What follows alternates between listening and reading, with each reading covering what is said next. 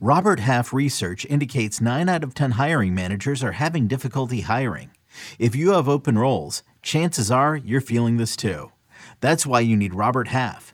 Our specialized recruiting professionals engage with our proprietary AI to connect businesses of all sizes with highly skilled talent in finance and accounting, technology, marketing and creative, legal, and administrative and customer support. At Robert Half, we know talent. Visit RobertHalf.com today. Who are the biggest risers in ADP since the lockout? We'll reveal those next on Fantasy Baseball Today in 5. Welcome into FBT in 5. As always, make sure to follow and stream us on Spotify. Today is Wednesday, January 12th. I am Frank Stampfl, joined by Scott White, and the biggest riser in ADP since December 1st is Corey Knebel, who's moved up 222 spots which makes sense, Scott, because he signed a one year deal with the Philadelphia Phillies uh, just before that lockout. And it seems like he's going to be the closer for the team.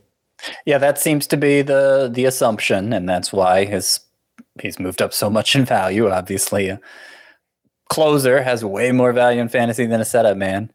And you know that's not an official designation or anything, but after he was signed, uh, Dave Dombrowski, who runs the Phillies, said something to the effect of we're not in the market for a closer, which many people uh, assumed meant they had just found their closer. And Knebel's been a great closer before with the Brewers before having Tommy John surgery. Uh, had his strongest bounce back, his biggest bounce back since that procedure, like his best year since then with the Dodgers last year.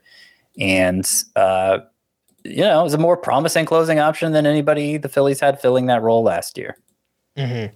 The next one up here is a quite polarizing player in Marcell Ozuna, who's moved up 103 spots to pick 200. He was given a retroactive 20 game suspension for violating the league's domestic violence policy. He uh, did not play much last season. We're not really sure what's going to happen to him with the Atlanta Braves, but at some point we're going to have to talk about him from a fantasy perspective, and and that's where we're at. Uh, so, Scott, we saw him in the shortened season. He finished as the seventh overall player that season, hit 18 home runs in just 60 games. So, uh, what's your feel on the situation right now regarding Marcell Ozuna?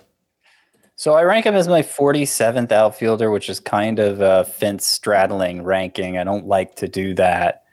Uh, I do think, just performance wise, there are questions about Ozuna because you know the, the, the couple months we saw him this past year, he was terrible. Obviously, was amazing in in 2020, and he's had kind of an up and down career overall.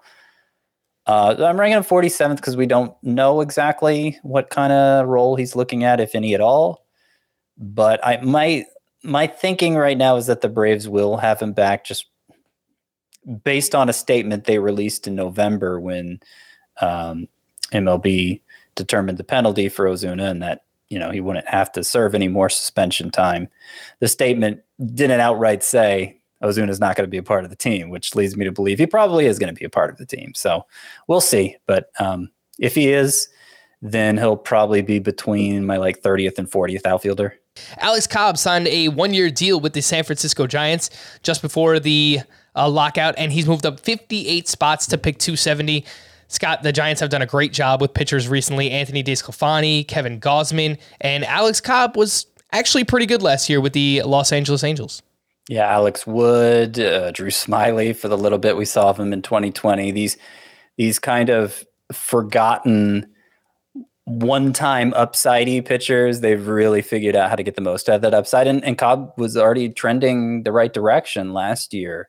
Uh, one of I think the best swinging strike rate he's ever had. Great ground ball rate. The xFIP was around 330. Really strong percentages for him, and and now he's going to the team with uh with a track record with with pitchers like Cobb. So yeah, I'm high on him as a sleeper. I understand him being drafted in this range.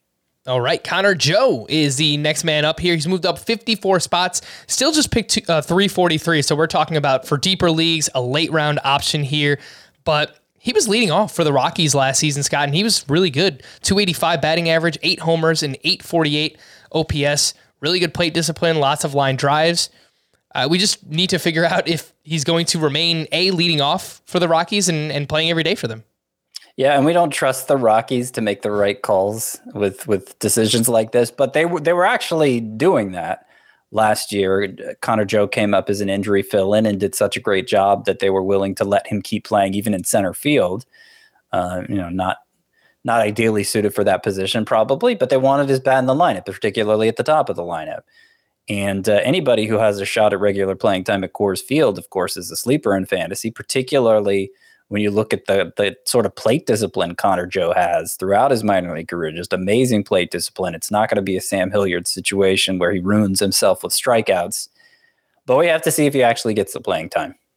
Scott, in 20 seconds or less, Oneil Cruz, a big prospect with the big in more ways than one, uh, big prospect here with the Pittsburgh Pirates. Really big uh, expectations and projections here from Steamer, and I think that's really what's driving uh, th- this cost right now. Yeah, Steamer has him with a 281 batting average as a rookie, and he's six foot seven. I did a pretty good job limiting strikeouts in the minors for being six foot seven, but he, there are going to be holes in that swing, and he's not going to hit 281. So I think this is, re, you know, if, if that's what people are basing the pick on, it's way too optimistic. For more extensive fantasy baseball coverage, listen to the Fantasy Baseball Today podcast on Spotify, Apple Podcasts, Stitcher, your smart speakers, or anywhere else podcasts are found. And thanks for listening to Fantasy Baseball Today in 5. We'll be back again tomorrow. Bye bye.